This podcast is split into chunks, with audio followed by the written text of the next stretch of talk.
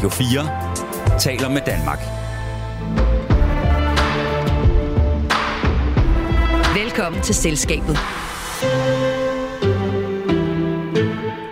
Danmark skal være verdens bedste land for iværksættere. Så klart er målet for erhvervsminister Morten Bødskov, og han er nu klar til at smide 1,5 milliarder kroner efter en ny iværksætterstrategi.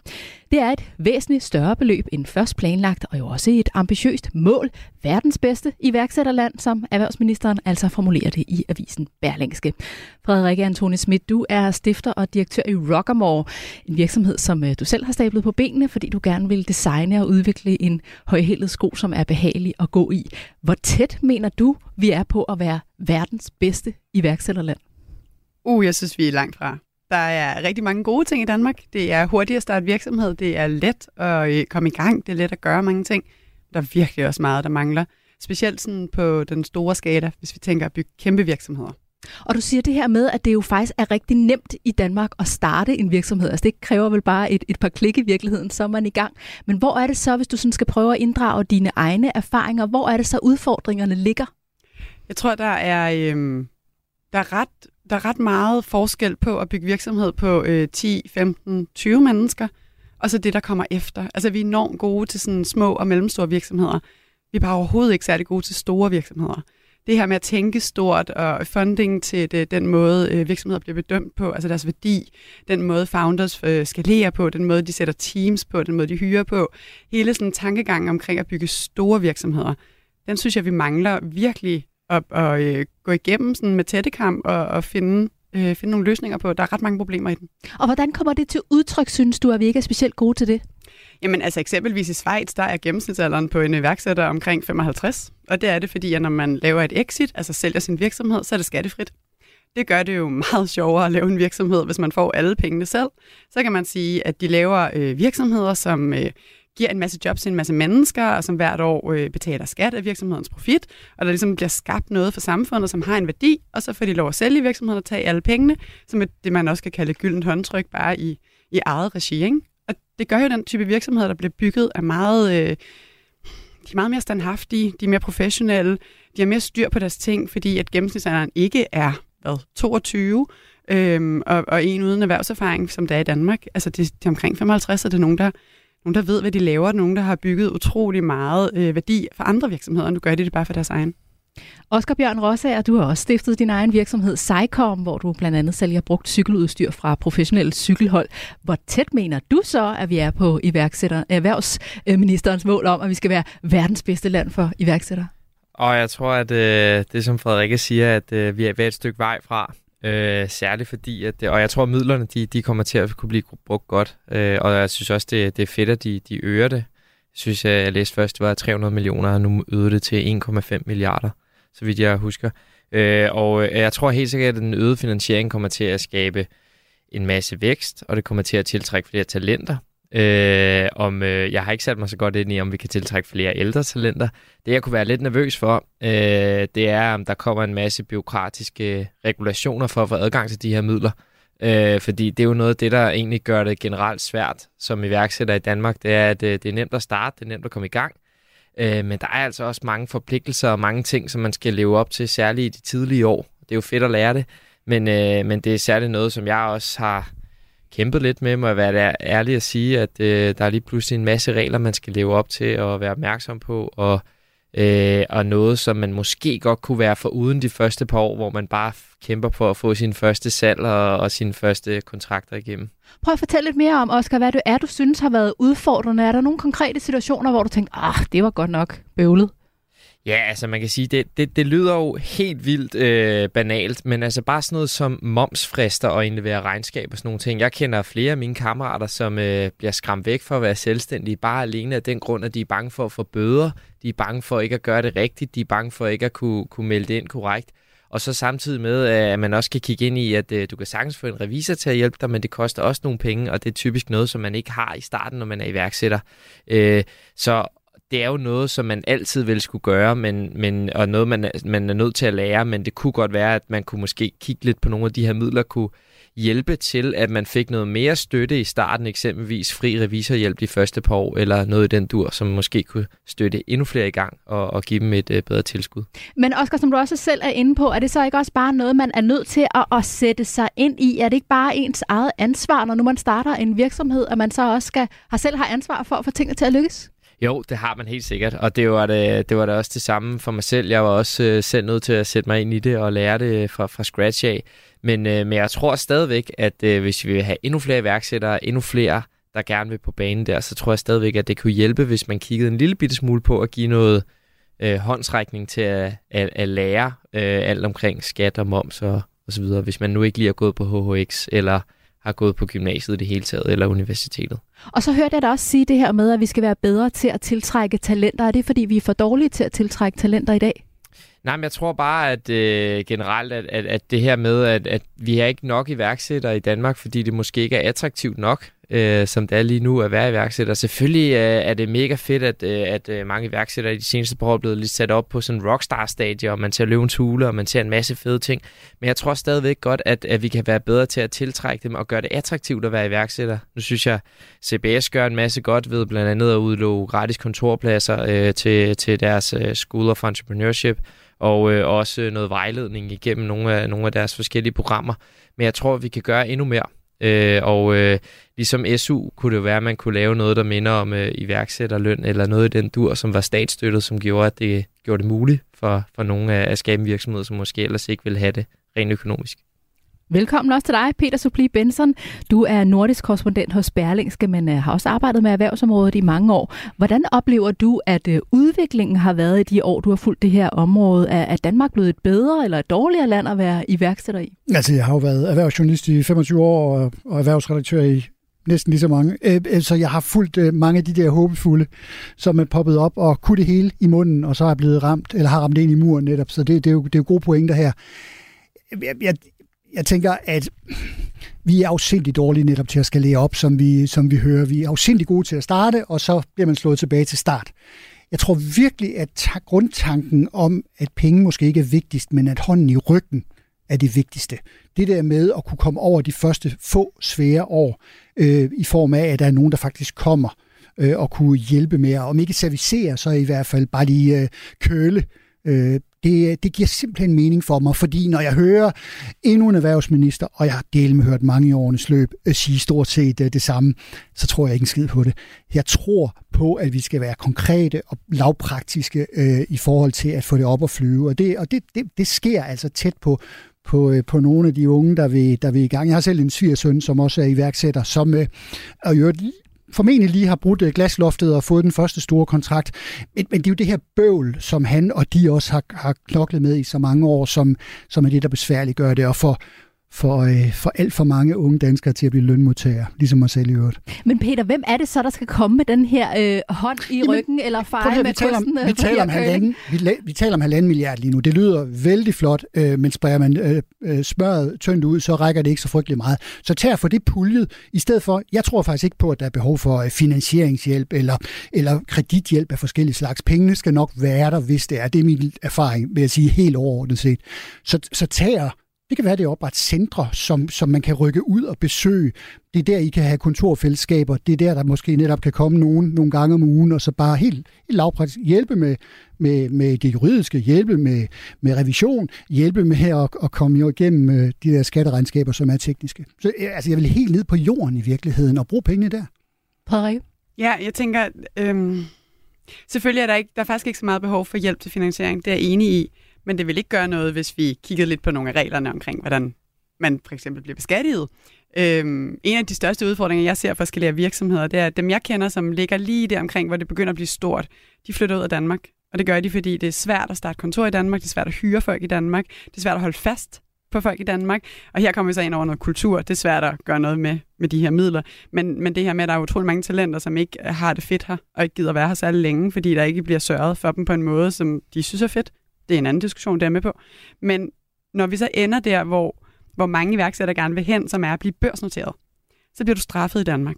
Og det er derfor, der er så få virksomheder, der børsnoterer sig her. Og det er derfor, der er så lidt funding til virksomheder, der skal være store i Danmark. Man tager simpelthen ud af Danmark, finder funding udenfor for at blive børsnoteret på en anden børs end den danske. Det er jo et kæmpe problem for os. Nu kan jeg ikke tallene længere, men det, det er noget omkring 12 eller 15 unicorns, altså virksomheder, der er mere end en milliard hver, dollars hver, der er blevet skabt i Danmark inden for de sidste 20 år. Og der er 700 arbejdspladser, der er skabt her. De har altså over mere end 22.000 ansatte. Der er 7, 700 af dem, der er her.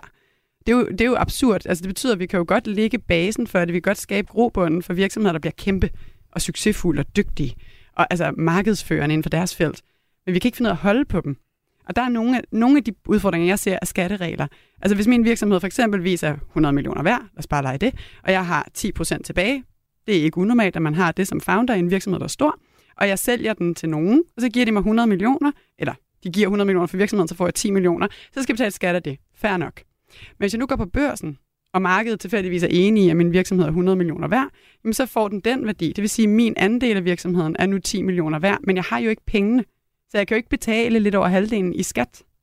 Og det er den virkelighed, vi oplever i dag, hvilket jo gør, at rigtig mange flygter. Så der tænker jeg, nej, direkte finansiering skal vi ikke kigge på, men hele omstændighederne omkring, hvordan vi opbygger den øh, finansielle tankegang, som virksomhederne lever med, den skal vi altså kigge på.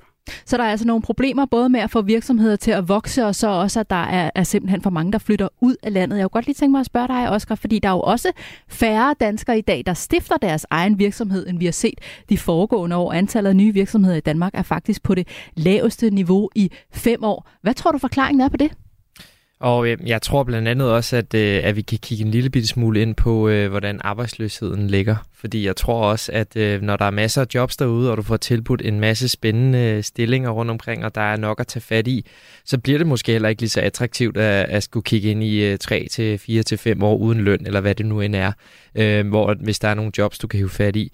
Jeg tror dog også, at øh, som, øh, som Frederikke også er inde på, jeg synes, der er rigtig, rigtig godt øh, påpeget, at, øh, at det her med, det måske ikke er så attraktivt øh, at børsnotere eller, eller, eller, eller nå det op, hvor, hvor stjernerne egentlig rækker, som man jo helst gerne skal drømme om, når man stifter en virksomhed, øh, så tror jeg, at det er, noget, det er noget af det, der holder nogen tilbage simpelthen. Og, øh, og jeg kender også flere kammerater, som øh, stifter virksomheder uden for Danmarks grænser og placerer dem øh, i Mellemøsten, USA osv. Og hvorfor Lidt. gør de det? Jamen, øh, det er mere attraktivt. Det er, det er helt grundlæggende, det er mere attraktivt, og særligt også ved at sige, at øh, nogle af de her midler kan, det er jo meget lidt, men hvis man på en eller anden måde kan udnytte nogle af de her midler til at tiltrække mere talent, så vil det altså være en fordel. Kigger du på Silicon Valley, der har du altså så meget talent, og det er blandt andet også derfor, at du har mange virksomheder, der bliver stiftet derovre, øh, og mange, der får succes der. Der er også mange, der går nedenom og hjem, øh, og det, jeg ved godt, det er primært af techbranchen, der måske holder til dig. Men, øh, men jeg tror, at hvis man kan udnytte det på en en givende måde, som kan skabe noget mere talent, eller gøre det mere attraktivt for de her store erhvervstalenter at blive i Danmark, så tror jeg helt sikkert, at vi kan få mere ud af det. Og hvordan gør vi det, Oscar? Uh, det er, det, det er jeg ikke helt sikker på, øh, jeg må være ærlig at sige, men, men jeg synes faktisk, at øh, der kom et rigtig godt bud øh, tidligere, hvor det altså skabe nogle uddannelsescentre blandt andet, hvor at man kan få en håndsrækning til øh, moms, skat, øh, revisorer osv., fordi at, øh, det jeg egentlig ser, det er, at der er mange af dem, som gerne vil stifte virksomhed. Det kan godt være, at de ikke får energi af at skulle sidde og lave revision osv., men, øh, men de har så drive, så de vil gerne lære det, men det kræver, at der er en god lærermester bag. Og øh, det er ikke altid, øh, at, at, at når du bare betaler en revisor for det, eller en advokat, at, at det er den bedste måde at lære på, i hvert fald ikke i starten. Peter, er det et problem, at der er færre, der har lyst til at starte deres egen virksomhed? Det er selvfølgelig et problem. Altså, Danmark er jo et forfærdeligt lønmodtagerland, øh, og, og jeg siger det jo med respekt, fordi jeg selv er sådan en, og aldrig har været andet, øh, hvilket jo er håbløst og pinagtigt i det her selskab. Ikke? Men, men, men, men det er det jo, fordi vi er så trygge, og det er en... Det er, det her land er jo sådan et, et altså det har, vi har jo en dyne over os i en eller anden form, fordi det hele går jo egentlig meget godt, men dermed bliver det hele også sådan lidt leverpostøjagtigt. Øh, vi tør ikke at risikere på samme måde, fordi det ikke er en kultur i Danmark, at vi skal ture øh, virkelig lægge hånden på kogebladen. Så det er et problem, og når antallet som øh, du fortæller om nu, øh, direkte falder af, af nyetablerede virksomheder og af, af de unge, der, der vil starte op. Det er også det, vi ser, tænker jeg, ude på uddannelsesinstitutionerne så er det da et kæmpe problem for Danmark, fordi vi øh, lever af at have en underskov af små og mellemstore, og vi har ganske rigtigt meget, meget få af de store, der er blevet til noget virkelig, øh, virkelig alvorligt, så at sige. Ikke? Frederikke, nu øh, skal der jo så forhandles i Folketinget om en ny iværksætterstrategi, og det er der så sat de her halvanden milliard af til. Er det det, der er brug for, en ny strategi? Øhm, det lyder jo ganske fancy. Så lægger vi en strategi, og så laver vi øh, det, jeg meget fint normalt kalder bullshit-planer. Så noget, der, der ser rigtig pænt ud på papiret, men som ikke har særlig meget hold i virkeligheden. Er det det, du lidt frygter? Det synes jeg i hvert fald bare, jeg har set rigtig mange gange før. Og øh, jeg tror, der er ret mange stemmer i at gøre noget for iværksætterne. Ligesom der er rigtig mange stemmer i at gøre noget for kvinderne. Fordi det er så synd for os alle sammen. Men der bliver jo smidt halvanden milliard efter det. Det er jo alligevel et ret betydeligt beløb. Og det gør mig glad. Jeg håber, at der bliver inviteret til en eller anden form for, lad os høre, hvad jeres udfordringer er. Jeg håber, man tager fat i de virksomheder, som er et billede på dem, man gerne vil påvirke, vækste, whatever, og invitere dem ind i regeringen og høre på, hvad de har af udfordringer, så man kan tage udgangspunkt i noget, der er reelt. Fordi jeg tænker, dem, der er inde på borgen, er nok højst sandsynligt ligesom Peter lønmodtagere, eller i hvert fald har været det et godt stykke tid. Så de, de ved jo reelt set ikke, hvad det er, vi sidder med, hvis ikke de spørger. Og det er faktisk også noget, øh, erhvervsministeren har kigget på, det her med, at man, øh, man selvfølgelig skal have analyseret, hvad, hvad udfordringerne er for, for iværksættere. Oscar, hvad tænker du er det allervigtigste at få med i en øh, iværksætterstrategi? Og nu, øh, nu, nu, øh, nu, nu tænker jeg bare lidt på Frederikke og jeg, som jo er i detailbranchen og sælger direct-to-consumer blandt andet også. Og, øh, og noget af det, som jeg har oplevet som en stor udfordring, som har presset mine marginer rigtig meget de sidste par år, det er altså fragt og, øh, og, og nogle af de ting. Og det lyder meget banalt og meget simpelt, når jeg siger det, men, øh, men det er bare det niveau, jeg har lyst til at løfte ned på nu. Altså hvis man kan gå ind og kigge på, hvad er det for nogle skatter og afgifter, vi har på, på fragt og reguleringer. Nu havde vi lige for nylig, hvor der ville være en stor lastbilstræk blandt andet, fordi afgifterne blev, blive, blive sat op. Altså nogle af de ting, som lyder så simpelt, men, øh, men faktisk er noget af det, der koster rigtig meget for marginerne, særligt i detailbranchen, og særligt e-commerce de sidste par år har været enormt hårdt ramt. Øh, det har vi også kunne mærke at, øh, at øh, vores udgifter stiger, og øh, vores marginer falder, og øh, samtidig med, at der er inflation, øh, så er det ikke ens betydning med, at forbrugerne har flere penge mellem hænderne. Øhm, så derfor så håber jeg, at måske man også kan gå ind og kigge lidt på, okay, ikke bare på, øh, altså måske også kigge lidt et lidt større billede. Er der nogle ting, som blokerer lidt for, at det er attraktivt at have sin virksomhed i Danmark? Fordi for eksempel også, nu ligger vi i, i Rødovre, og der har vi en masse mega gode medarbejdere, der, der bor der i nærheden. Men, øh, men hvis jeg skulle være bundærlig, øh, det vil være meget mere attraktivt for mig at have min virksomhed i Holland, for eksempel. Og det er ren og skær på grund af arbejdskraft og fragt og, og en masse. Nu, nu sælger vi i hele verden. Øh, så, så der er bare nogle, nogle, nogle, nogle generelle øh, små problemer, som, øh, som gør det sværere for en, i hvert fald en detailvirksomhed. Nu taler jeg bare på mine vegne. Jeg kan har du øh, overvejet at flytte til Holland? Nej, men altså, vi har da kigget på, på Warehouse og andre steder. Nu har vi et datterselskab i Belgien, og jeg kan bare se på de fragtrejder, vi betaler dernede, på trods af, at vi har øh, måske øh, 100 gange så, øh, så få ordre, som vi har i Danmark. Men, men, men kigger man på, hvad jeg egentlig har af fragtaftale med GLS dernede, så er den bedre, end den er i Danmark. Og det er på trods af, at jeg har ingen ordre dernede, kontra hvad vi har i Danmark. Så i hvert fald ikke noget, vi sender. Så det er også bare noget, man kigger lidt på og tænker, hmm, der er altså noget at spare der også super ærgerligt, at det er så dyrt at ligge i Danmark. I hvert fald for en detaljvirksomhed, der sender ud. Frederikke, hvad er det vigtigste for dig at få med i en iværksætterstrategi? Mm, først vil jeg lige sige, at det synes jeg ikke er små problemer. Oscar, det synes jeg er store problemer. Det er vigtigt, fordi det er jo, du er jo et sted nu, hvor hvis du rykker ud af Danmark, så bliver du en del af den statistik, jeg snakkede om før. Så der er ikke noget, der hedder små problemer. Det hedder bare relevante udfordringer eller ej. Det er relevant for din virksomhed, din branche. Måske det ikke er relevant for en andens, Det er ligegyldigt. Øhm, jeg synes, man skal respektere, hvad det er, folk sidder i. Og jeg synes, man skal fjerne det, fordi i morgen kan din virksomhed være 100 millioner eller en milliard værd. Og så er det jo lige pludselig mange penge til GLS. Øh, ikke nogen dårlige ord om GLS. Ellers, hvad har jeg brug for? Jeg tror, jeg synes, jeg har brug for, at vi bliver taget seriøst. Altså, jeg er enormt, øh, jeg bliver enormt provokeret over, at hver gang man snakker om iværksætteri, så er det sådan noget, nu er jeg tavlig, ikke? men så er det sådan noget, lær at få din første medarbejder eller øh, ikke fordi jeg skal shame dit momsregnskab, men, men altså lær at stille din momstal op. Jeg, sådan, jeg vil godt være lidt større skala. Vi er 62 ansatte, vi har otte kulturer. Kunne vi have noget, der hedder øh, lær at integrere otte forskellige kulturer hos 62 mennesker i Danmark? Det er svært. Hvordan? Det er ikke svært for os i hvert fald at få talent. Det er svært at fastholde dem. Det vil hjælpe. Og så øh, helt lavpraktiske skatteregler. Altså, øh, jeg ved godt, det bliver ved med at, at falde tilbage på det, ikke? men aktie, skat, lager, beskatning gør en kæmpe forskel for din egen virksomhedsværdi og for den fremtid, du kigger ind i. Jeg kender ingen iværksættere, der ikke har sat hele deres øh, selvopfundne pensionsopsparing i aktier. Det har jeg også gjort, og det betyder, at jeg bliver beskattet hvert år, fordi jeg ikke har lyst til at arbejde indtil jeg bliver 73. Det vil gøre en forskel. Det, det vil gøre mig mere likvid til at leve dag til dag til at skabe en virksomhed. Og så er det enormt vigtigt, hvordan vi kigger på finansiering. Der er nogle store skattefradrag i London, som gør, at rigtig mange, rigtig mange enkeltmennesker er interesseret i at lægge 100, 200, 300.000 meget hurtigere, end de er i Danmark, fordi de får skattefradrag for det. Kigge på nogle af de her ting, der gør, at vi kan gå fra at være 60 ansat til at være 200. Store virksomheder. Vi skal have flere store virksomheder. Og så vil jeg enormt gerne se et, et samarbejde mellem altså markedslederne og de mindre virksomheder. Og jeg er med på, at så er de måske med til at, at lave nye konkurrenter osv., men alligevel ikke. Altså, fordi hvem er det, der overtager Nova Nordisk i morgen? Det er der ikke nogen, der gør. Men det ville være fedt, hvis Nova Nordisk kunne hjælpe, lave en eller anden form for hop, der handler om kun øh, folk inden for MedTech. Okay, vi laver en hop, ligesom vi har Silicon Valley inden for tech, men så har vi MedTech. Her er det Nova Nordisk, der funder den og kører den. Det ved jeg godt ikke er skatten, eller ikke er regeringen, der står for det. er selvfølgelig et privat initiativ, men der, der er nogle fordele, som man kunne regulere sig efter, fordi Novo Nordisk har en Novofond, som øh, er fordelagtig for dem, fordi det er en fond, men som fond må man ikke tjene penge på noget. Så de kan ikke putte penge i virksomheder, der skaber profit, for de må ikke tjene penge. Okay, kunne man kigge på at gøre det på en anden måde, så de kunne skabe en by, og så videre, og så videre. Forstår du, hvad jeg tænker? Mm. Altså det her med at udvikle en eller anden form for basis, så der er mere plads til, at vi alle sammen kan lege på den, og så vi alle sammen kan indgå i en eller anden form for samarbejde.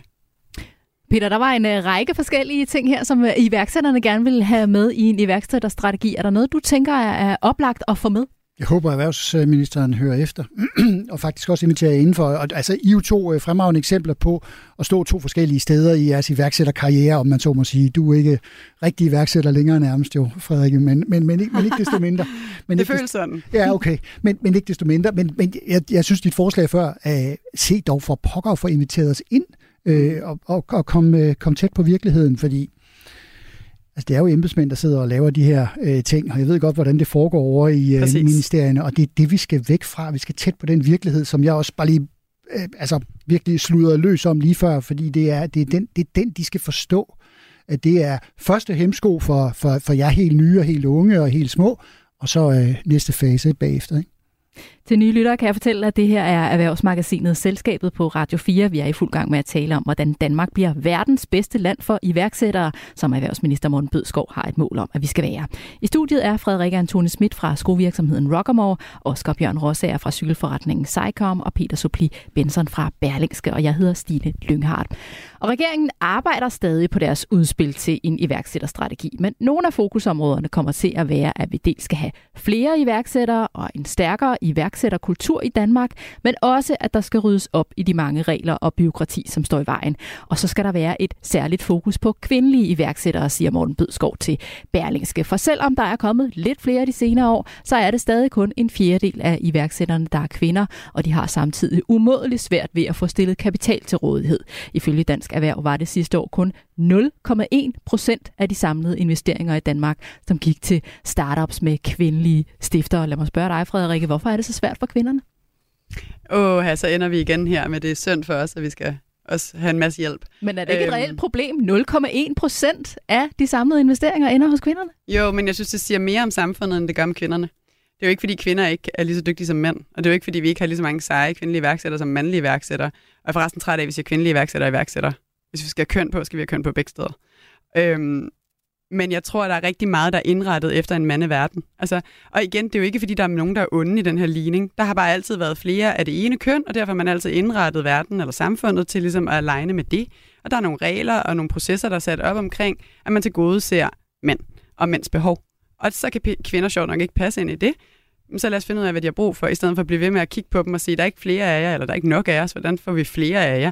Øhm, det tror jeg ikke er særlig givende. Altså at bare sådan lavpraktisk, når jeg skal lave forhandlersamtaler, eller lige nu sidder jeg og forhandler øh, mediesamt- mediebudgetter til næste år, ikke? de vil alle sammen have aftenmøder klokken 8 om aftenen på en eller anden restaurant, med vin og ballade, ikke?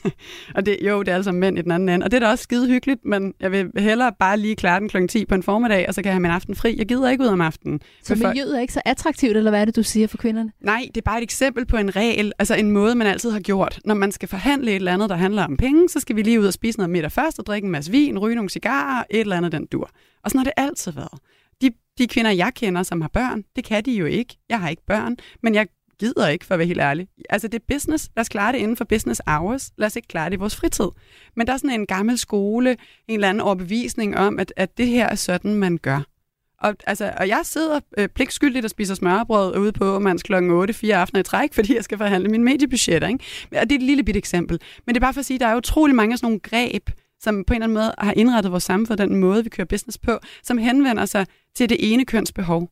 Og det er ikke kvindernes skyld, at de ikke kan være i det. Det er samfundets skyld, at vi ikke får struktureret det anderledes. Men Frederik, det lyder også som om, at, øh, at noget af det handler om kulturen. Er det noget, man kan ændre fra politisk hold med en iværksætterstrategi? Altså nu kan du jo nok ikke ændre, om jeg skal ud og spise smørbrød kl. 8 om aftenen, men, men der er der meget, du kan gøre for, hvordan man kigger på kultur. Altså for, øh, det har jeg ikke løsningen på, det har jeg ikke svaret på, men du kunne da starte med at samle en masse af os famøse kvindelige iværksættere og spørge os, hvad vores udfordringer er, og så skal vi nok komme med nogle bedre eksempler end det med smørbrød, og så skal vi nok også komme med nogle forslag til løsninger. Altså der er meget, man kan gøre for at ændre kultur. Øh, kultur er jo drevet af magt og øh, penge. Tror du, Oscar, det er muligt at, at ændre sådan en kultur, når der er så få investeringer, øh, der går til, øh, til, til kvinderne? Øhm, jamen, det tror jeg helt sikkert, men øh, hvis man går lidt tilbage og kigger på, øh, hvordan er det egentlig, vi så får flere kvindelige iværksættere, så tror jeg måske også, at man kan gå et skridt tilbage. Lidt ligesom det, jeg nævnte tidligere og sagde, der er noget, der hedder SU. Kan man lave en eller anden form for iværksætter startup-løn, eller hvad man nu gør, for at tiltrække nogle flere? Og så synes jeg, at man skal gøre det attraktivt som kvinde at være iværksætter, selv om du tænker på at have børn, og selvom du tænker på at skulle gå på barsel, og hvad det nu end er. Fordi lige nu er det mit indtryk, at man øh, risikerer lidt, at øh, der falder nogen fra, fordi at de siger, åh, oh, ah, jeg er 6-27, jeg vil gerne stifte mit eget. Uh, der er også nogle børn, der venter, et biologisk ur, der måske tækker en masse ting. Øhm, og, og, og det er bare mit indtryk, at, at så er det nemmere at falde tilbage til security og et lønmodtagerjob, frem for at hoppe ud på eventyret øh, uden at jeg er en kvinde, der ved det, men, men det er bare sådan, som jeg ser det, og nogle af dem, som jeg kender, når jeg snakker lidt med, med nogle af mine veninder om at være iværksætter. Frederikke? Ja, der vil jeg bare lige supplere med, at det er helt rigtigt. Altså, du kan ikke få dagpenge, hvis du har et CVR-nummer. Så hvis du mm. starter en virksomhed, og pludselig finder ud af, at det går ikke, der er ikke noget omsætning, så bliver du nødt til at lukke din virksomhed igen for at få dagpenge. Det er nummer et. Nummer to, hvis du gerne vil have øh, barselsdagpenge, så må du ikke arbejde i din virksomhed. Men det findes bare ikke, at en nystartet virksomhed har en direktør, som går 6 til måneder fuldstændig fra, og aldrig sender så meget som en eneste e-mail. Og der er utrolig mange, der er bange for, hvis den ene e-mail, der så bliver sendt, bliver fanget, jamen så skal man betale det hele tilbage med renter. Det tør man ikke. Så, så der er nogle omstændigheder, der er virkelig, virkelig hårde at leve med, hvis man gerne vil have børn, når man er i opstart. Det kan man næsten ikke øh, medmindre man har en co-founder, der så kan gå ind og tage hele balladen i de der 6-8 måneder, og det er også ret svært i starten. Kvinder starter, hvis vi endelig skal øh, skære os i to forskellige kager, så starter kvinder, kvinder typisk virksomheder selv. Mm.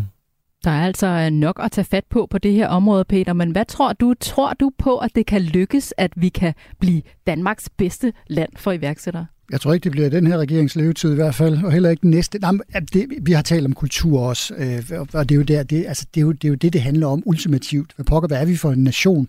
Øh, hvad er det, vi bliver opdraget til? Øh, om det så er øh, ud fra køn, eller om det er ud fra, om vi bliver netop lønmodtagere, eller egentlig tør gå selv. Og det, og det, jeg, jeg, altså, jeg er jo jeg er faktisk lidt pessimistisk i forhold til det, fordi vi har det for godt. Vi får vant til sikkerhedsnettet også.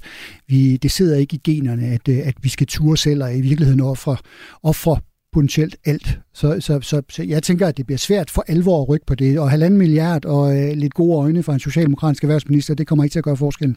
Så du tror altså ikke rigtigt på det, men hvad vil Danmark få ud af det, hvis det kunne lykkes at lave en god iværksætterstrategi, og vi kunne få skabt et endnu mere attraktivt miljø? Der var flere, der havde lyst til det. Ja, så skal vi bare tage, altså tage bilen og køre ned ad den, øh, af den østjyske motorvej, og så kigge på, øh, på alle de virksomheder, der ligger hele vejen derned.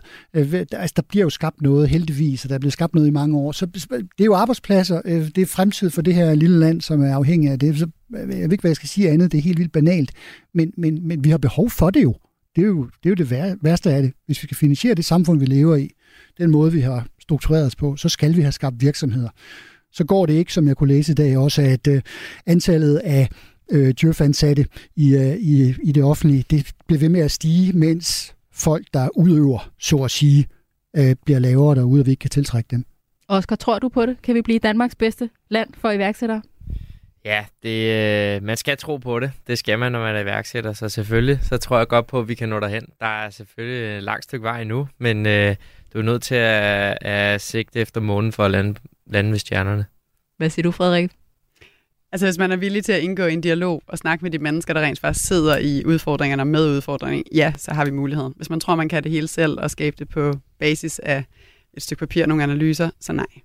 Vi rutter af her. Erhvervsminister Morten Bødskov forventer at præsentere regeringens forslag til fordeling af pengene senere på året, hvor vi så også får indblik i de mere konkrete initiativer, og derefter vil ministeren indkalde Folketingets partier til forhandlinger om den nye iværksætterstrategi, skriver Berlingske. Du lytter til Radio 4. Frederik Antoni Schmidt, Oscar Bjørn Rosager, Peter Supli Benson. Det er tid til en quiz. Det er nu, vi skal teste, hvor godt I egentlig følger med i erhvervsnyhederne. Og her i selskabet plejer vi at spille gæsterne mod erhvervskommentatoren, men i og med, at Jens Christian ikke er her i dag, så spiller vi altså alle mod alle. Er I klar på den? Oh yes. Det er godt.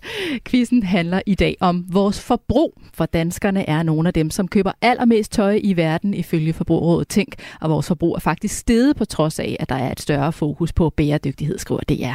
Derfor skal der presses på for at få ændret forbrugernes adfærd, så vi køber mindre nyt tøj eller betaler for den belastning, vi påfører klimaet. Det mener Radikale Venstre, som er klar til at sætte prisen op på en række klimabelastende produkter. Det gælder for eksempel oksekød, flybilletter, emballage, diesel, cement og så også på det tøj, vi går i. De radikale vil nemlig indføre en afgift på tekstiler, som er baseret på vægt. Men hvor meget dyrere vil et par cowboybukser blive, hvis den her vægtafgift bliver indført? Det er det, som I skal svare på nu, og I må ikke svare det samme. Hvilke overvejelser gør jeg? Oscar, du ser helt tom ud i blikket. Ja, jeg tror, jeg skal følge lidt bedre med i uh, afgifter på cowboybukser. Men, uh, er det ikke den altså, slags, du går i, kan jeg se? Nej, nej men uh, hvad, hvad, um, er, er det procentvis, vi skal svare? Eller, fordi det er jo det er lidt, bare kroner. Bare kroner? Antal kroner. Okay. Hvor meget dyrere bliver et par cowboybukser? Og hvad så er der? Jeg siger 100 kroner. 100 kroner? Jeg, jeg har ingen idé. Fordi der, der er jo også forskel på, om et par bukser koster 200 til at starte med, eller de koster 5.000. Mm. Og det her det er jo så en afgift, der bliver lagt oveni i forhold til, hvor meget de her kobberbukser de vejer. Øh, så det er jo det samme, der vil blive lagt over, selvfølgelig. Afhængig af, hvor tykt, par, tykt et par kobberbukser der. Jeg noterer dig for 100 kroner, Oscar. Vi går over til Frederikke. Jeg tror, det er 300 kroner. 300 kroner? 322. Oh, det var et meget specifikt beløb. Det er jo de radikale, der kom med forslaget, så der kan godt være, det kan godt være noget, der virkelig flyver rigtig, rigtig højt og øh, løst, det være. løst fra, fra jorden. Hvorfor ikke? siger I sådan? Nå, der, jeg dissede dem bare lidt, ikke? øh, det er jo dygtige folk, nogle af dem i hvert fald. Kloge folk måske. Øh, jeg siger Du snakker 20. og snakker. Jeg siger, jeg siger en rundt 20. Du siger 20 kroner? Yes. Det var meget mindre end de andre. Hvorfor er det det? Nej, men jeg tror, at der trods alt er en eller anden realitetssans, at øh, det skal sådan lige kunne øh, mærkes, men mest af alt er det måske i første omgang øh, noget symbolladet. Altså, vi har diskuteret de her, de her øh, antal øh, klimapåvirkningskilometer, en vare er blevet transporteret for eksempel. Skal det koste et eller andet, øh, en, en lille del af en øre? Det har man diskuteret. Nu er det så det her, vi diskuterer. Det er virkelig bare bevidsthed, vi skal have til at vokse frem. Vidste du godt, at det var 20 kroner? Nej, nej, for pokker da. Du smiler. Nej, nej.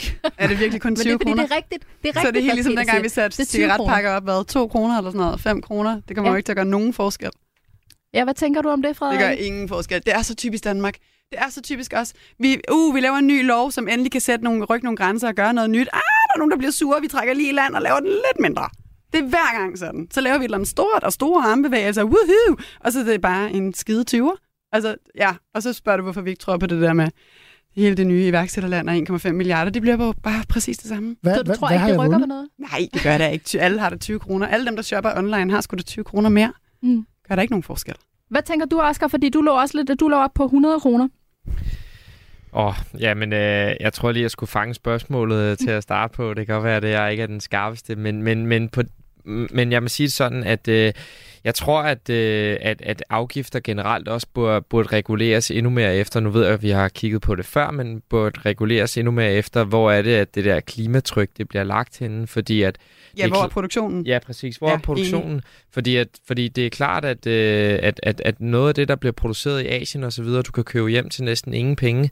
Øh, hvis, de, hvis de alligevel har nogle tårnhøje marginer, som mange af dem har, så kommer den der 20'er ikke til at gøre en forskel. Men jeg tror til gengæld, hvis du kan differentiere det ud fra, hvor i verden at det er produceret, og begynde at lægge øh, afgift efter det, og ikke kun 12 og moms, så tror jeg, at det kan begynde at gøre en forskel og øge produktionen, for eksempel i Europa. Så altså, det blev dyrere at hente et par coverbukser hjem fra, fra Kina eller fra Indien, i forhold til, hvis det var produceret i Portugal eller Bulgarien, eller Tyrkiet. Ja, lige præcis. Øh, det bliver dyrere at hente det hjem fra, fra Asien eller, øh, øhm, eller ja, fra Kina, end hvis du skulle hente det fra Portugal. Og måske kunne du gøre det endnu mere attraktivt, hvis du så sagde, hvis det så endda var lavet i Skandinavien, kunne der måske oven i købet være nogle afgifter, skatter, whatever man kan, der kan spares for ligesom at rykke produktionen endnu mere lokalt og gøre det endnu mere klimavenligt. Frederik? Jeg har sådan et passion-projekt, som aldrig nogensinde kommer til at lykkes, men jeg drømmer altid om, at det gør. Øh, jeg kunne godt tænke mig, at vi lavede en smiley-ordning for alle virksomheder med tre P'er, People, Planet og Purpose. Og så kan øh, jeg få en rød smiley, en gul smiley eller en grøn smiley, alt efter hvor jeg ligger på de tre P'er, og det er universelt for alle. Og så kan man dykke ned i det. Så hvis man, jeg har en grøn smiley i Planet, lad os bare lege det, og så kan man gå ind og se, hvorfor har jeg det, hvis man er interesseret i det. Det vil være fedt. Derudover så tror jeg øh, 20 kroner, altså nu er jeg sådan næsten sur over, at det er 20 kroner, fordi jeg synes, det er så absurd lavt et antal penge at putte på noget som helst. Men prøv lige at overveje, lad os lige sætte det i kontekst. Verdens største retailforhandler for tiden er dem, der hedder Shane, som ligger online, som er kinesiske. De har på hvad, et år doblet Saras omsætning, og de har kun et outlet, som er online. De har ingen butikker. De øh, kopierer Catwalkens allerstørste trends, de laver tingene på en uge, nogle gange to, og de sælger det for 150 kroner. Og så laver de en limited edition collection, og som bliver revet væk, og hvis det sælger rigtig godt, så laver de nogle flere. Altså, om det koster 150 eller 170, det gør jo ikke en forskel for hverken dem eller den forbruger. Det der problemet er, at de har dobblet sig res omsætning på et år. Prøv at overveje, hvor meget tøj, der bliver øh, produceret og går til spilde. Den skala er så fucking enorm, at 20 kroner er bare åndssvagt. Og, og Frederikke, som du er inde på, altså tøjbranchen er jo en kæmpe CO2-udleder. Det vurderes, at 10 procent af hele verdens CO2-udledning kommer fra modeindustrien. Så hvad skal man gøre for at ændre det? Altså, du havde det her forslag med de tre P'er, sagde du. Hvad People, Planet og Purpose kunne jo være en ting. Det er svært at konsolidere, fordi du skal tage hele verdens virksomheder med. Ikke? Det er svært, det kan jeg godt forstå. Man kunne starte i Europa, og så kunne man starte med dem, der producerer i Europa, og dem, der producerer udenfor. Øhm, vi kommer altså ikke udenom, det er også kultur. Vi er øh, de dårligste, vi nogensinde har været til at genbruge. Øh, vi genbruger nærmest ikke. Vi reparerer intet. Øh, altså sådan små ting. Jeg har lige lært at brodere, fordi jeg spiller konstant på mit tøj, så nu kan jeg brodere et eller andet ovenpå det. Ikke? Og så synes jeg, det er vildt sjovt at brodere rejer. Så nu har jeg rejer på rigtig meget af mit tøj. fordi folk altid bliver så overrasket over, du en reje. Øh, og så dækker det rødvin. Ikke? Mm. Men, meget store rejer nogle gange. Men det er jo noget med at promovere den der tankegang om, hvad er det egentlig, vi skal bruge vores tøj til? Hvor længe skal det leve? Øh, hvordan, altså må det blive brugt, eller må det ikke blive brugt? Jeg kan se med mine produkter, at der, der er nogle kunder, som tager det som en personlig fornærmelse, hvis deres sko ser ud, som om det bliver brugt. Altså, de tror, der er noget galt med dem. Den, mm. den rynker her, eller, eller den, den er skarvet her, eller sådan, hvor jeg sådan, men det er jo fordi, du har gået i dem. Det er patina, sådan skal de se ud. Så kan du give dem noget voks, og så holder de længere. Altså, der er en anden forbrugermentalitet om, at vi skal hele tiden have nyt, det skal hele tiden være perfekt, det skal hele tiden være pænt. Det bliver vi nødt til at udfordre. Peter, hvad tænker du om det her med altså de radikales forslag om at sætte prisen op på nogle af de her mest klimabelastende jeg produkter? Vil det gøre kan, en forskel? Jeg kan godt forstå, at reaktionen siger, at det er jo latterligt. Det er, så, det er så lille beløb, det betyder ikke noget som helst. Jeg, jeg, jeg vil egentlig holde fast i det her med, at hvis vi bare som forbrugere, når vi står derude, i virkeligheden bliver mødt af, øh, så at sige, næsten skiltet, det her, det, de her bukser koster der 20 kroner ekstra på grund af det og det. Så hvis du kan få en forståelse til at vokse frem, Øh, altså det, det er jo det, der vil kunne virke på den lange bane. Her nu, der rykker det selv sagt øh, ikke antydningsvis, øh, øh, sådan bare på det personlige plan. Jeg, jeg, jeg kan godt lide øh, dine sko, som øh, blandt andet er fra Portugal. Ikke? Øh, øh jeg, jeg blev selv virkelig, virkelig fornærmet for nylig, hvor jeg var på jagt efter en striktrøje. Jeg vil gerne købe en, der var strikket i Herning, fordi jeg jo ved, der, der, der har ligget mange fabrikker i gamle dage, og nu er SNS ligger stadigvæk derovre. Men de har jo flyttet i hvert fald en stor del af produktionen ud, og det, det fornærmer mig faktisk, fordi jeg ved, at vi har kompetencerne, vi har erfaring.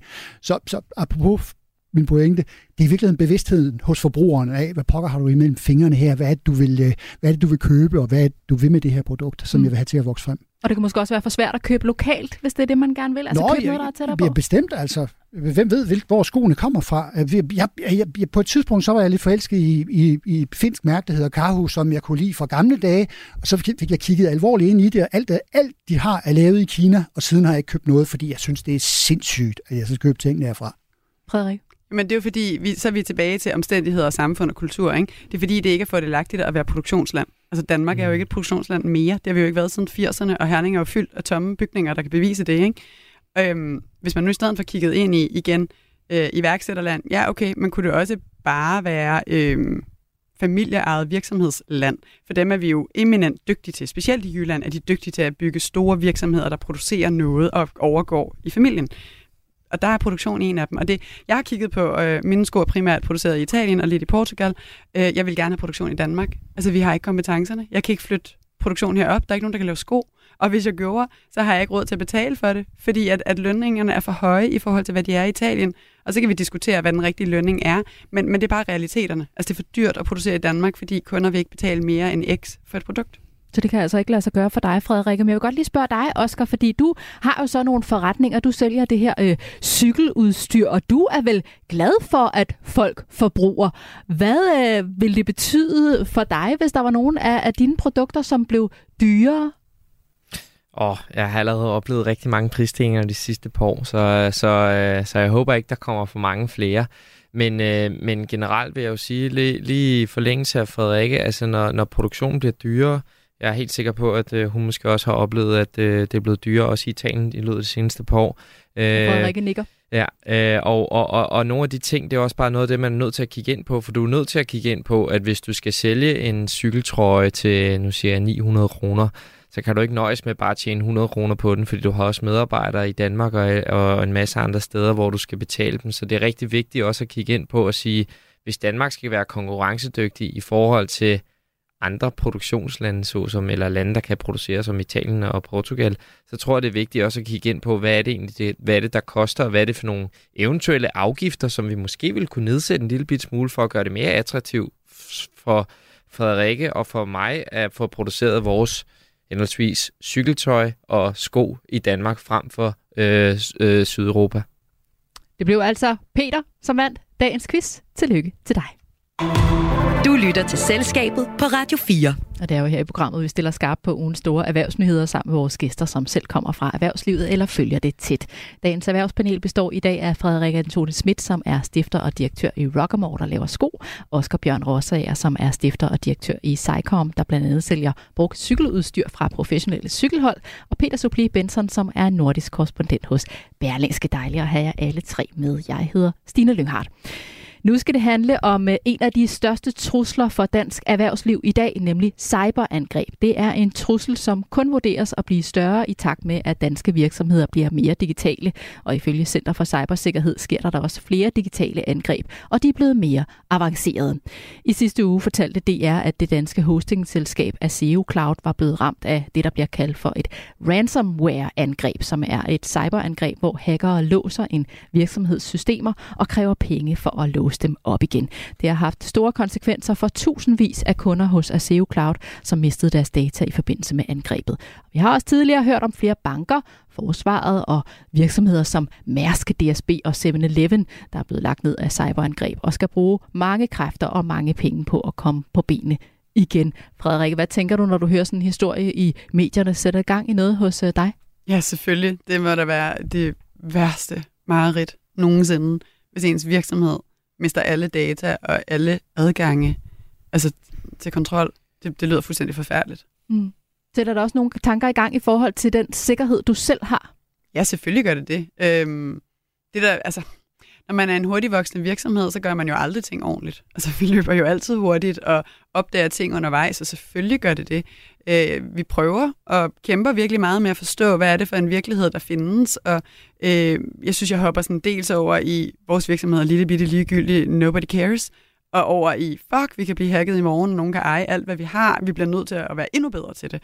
Øhm, og altså, vi køber forsikringer, og vi øh, backer op så godt vi kan, og vi har systemer, som har alle de der to-trins, whatever, men man er jo aldrig helt sikret. Og øh, der er meget lidt hjælp at hente til at forstå, hvordan man... Altså phishing-emails er jo noget, der virkelig blomstrer for tiden, ikke? Hvor vi sender dig et eller andet, og håber, du klikker på det, eller bare åbner det, og så kan vi komme ind i din e-mail. Når man har 62 ansatte, som alle sammen har en e-mail med dit domænenavn, så kan du ret hurtigt blive udsat for det. Det er jo enormt svært at holde fokus hele tiden i virksomheden på det her. Det er vigtigt. Husk nu at tjekke. Sørg for øh, at have styr på jeres kontakter. Øhm, så jeg, jeg føler med dem, og synes, det er så synd for dem. Og ved ikke, hvad jeg selv vil gøre, hvis jeg stod i den situation. Hvad siger du, Oscar? Er det også noget, der sætter nogle tanker i gang hos dig? Ja, vi har faktisk øh, arbejdet med det allerede et godt stykke tid omkring øh, særligt phishing-emails, og prøvet at, du kan jo med nogle, nu siger jeg, simple plugins i Outlook i hvert fald, måske være heldig, at du blokerer noget ude. Øh, vi, så kan du så også være lidt uheldig. Det har vi prøvet nogle gange, og så er der nogle leverandørmails, der ikke kommer igen, og så har du lige pludselig en sur leverandør i, i røret, som ringer og siger, hvorfor har du ikke svaret. Men i hvert fald, øh, som, som Frederik også nævner, de her phishing-mails er noget, som, som blomstrer, og noget, som man måske også kan komme lidt til livs ved at, ved at kigge lidt ind i det. Jeg synes faktisk ikke, at det var super komplekst at indføre.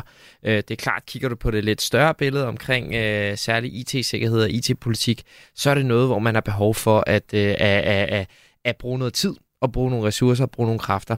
Og øh, hvis der er andre iværksættere, der lytter med derude, så vil jeg da anbefale, at man kan søge det her tilskud ved SMV Digital, hvor du kan søge 50.000 kroner til rådgivning om IT-sikkerhed. Og det er altså ganske kvitterfrit. Øh, du kan søge det, men det kræver bare, at du bruger alle midlerne på rådgivning omkring IT-sikkerhed. Så det er, jo, det er jo nogle af de ting, som jeg også føler er, er nogle gode tiltag, der bliver gjort, øh, og, øh, og, og, og noget, som, øh, som der er behov for. Øhm, det man så bare skal være opmærksom på, det er, at øh, ikke en ting er at få gennemgået sine systemer, og, øh, og du løber super stærkt og en masse ting, men som Frederik også lige fornævnt, øh, når du er en hurtigt voksende virksomhed, øh, så skal du hele tiden kigge fremad, og du skal hele tiden kigge på, hvad er det, der vækster min forretning. Og kigger du på at lave en IT-sikkerhedspolitik, i hvert fald som iværksætter, som bare har fuld fart på, så er det ikke lige frem det, hvor man tænker, hvad er det, der driver salg her, eller hvad er det, der, der gør, at vi vækster endnu mere. Så derfor, øh, derfor kan det være noget af det, som bliver let og elegant sprunget over i en lidt for lang periode, indtil man lige pludselig er rigtig sårbar over for det. Og det kan jo så ende med at blive rigtig dyrt, Oscar. Ja, desværre. Øh, men, øh, men jeg tror også, at, øh, at, at i og med, at der måske bliver skabt noget mere fokus, altså jeg, jeg, jeg, jeg fik da også lige selv et chok, øh, særligt da for eksempel 7-Eleven lukkede ned nogle dage. Øh, en ting er, at man ikke kunne få en croissant om morgenen, men en anden ting er, at, at de altså simpelthen tabt, jeg ved ikke hvor mange øh, kroner i omsætning. Øh, og det er jo også noget, man tænker over, fordi at øh, nu driver vi otte webshops og øh, fire forskellige fysiske salgskanaler. Og det er da også noget, hvor man går og tænker lidt, uha, det kan da hurtigt gå galt, hvis der er nogen, der, der kommer ind og blokerer vores betalingssystem eksempelvis. Det lyder også som om, at I ikke sådan er, er 100% sikre på, at jeres øh, systemer er gode nok, eller hvad? Nej. Jeg en lille usikkerhed? Nej. Altså, man gør det så godt, man kan. Jeg vil mm. sige, vores systemer er det, de skal være i dag, men der kommer bare hele tiden noget nyt som du ikke havde forudset, fordi det ikke er den måde, du tænker på, eller i hvert fald ikke den måde, jeg tænker på. Vi har lige for nylig haft en, en øh, kampagne, hvor der også var en konkurrence til det knyttet. Og øh, det er jo så åbenbart en ny ting, i hvert fald i min mm. verden, at man på Facebook og Instagram øh, pludselig går ind og kopierer min virksomheds navn og hele, øh, hele øh, øh, side, så man lavede falske Facebook-sider og Instagram-sider, der hed det samme, lignede det samme, samme billeder. Du kan jo tage alt, downloade det og uploade det igen. Og så gik man ind og kommenterede på alle mine kampagne-posts, øh, og sagde, Nå, men, hej Helle, øh, det du gør er, at du klikker lige ind her, og så har de fandme lavet en fake landing page, altså en, en fake webside, hvor du klikker ind for at melde dig til konkurrencen. Det er jo ikke, det er jo også phishing, men det er jo bare virkelig elegant gjort, ikke? Og, og vi nåede, altså der var 200 kunder, der nåede at klikke på det der link, og fik et eller andet pis sat på deres computer eller deres telefon, inden vi nåede at stoppe det. Og jo mere vi stoppede det, jo flere kom der.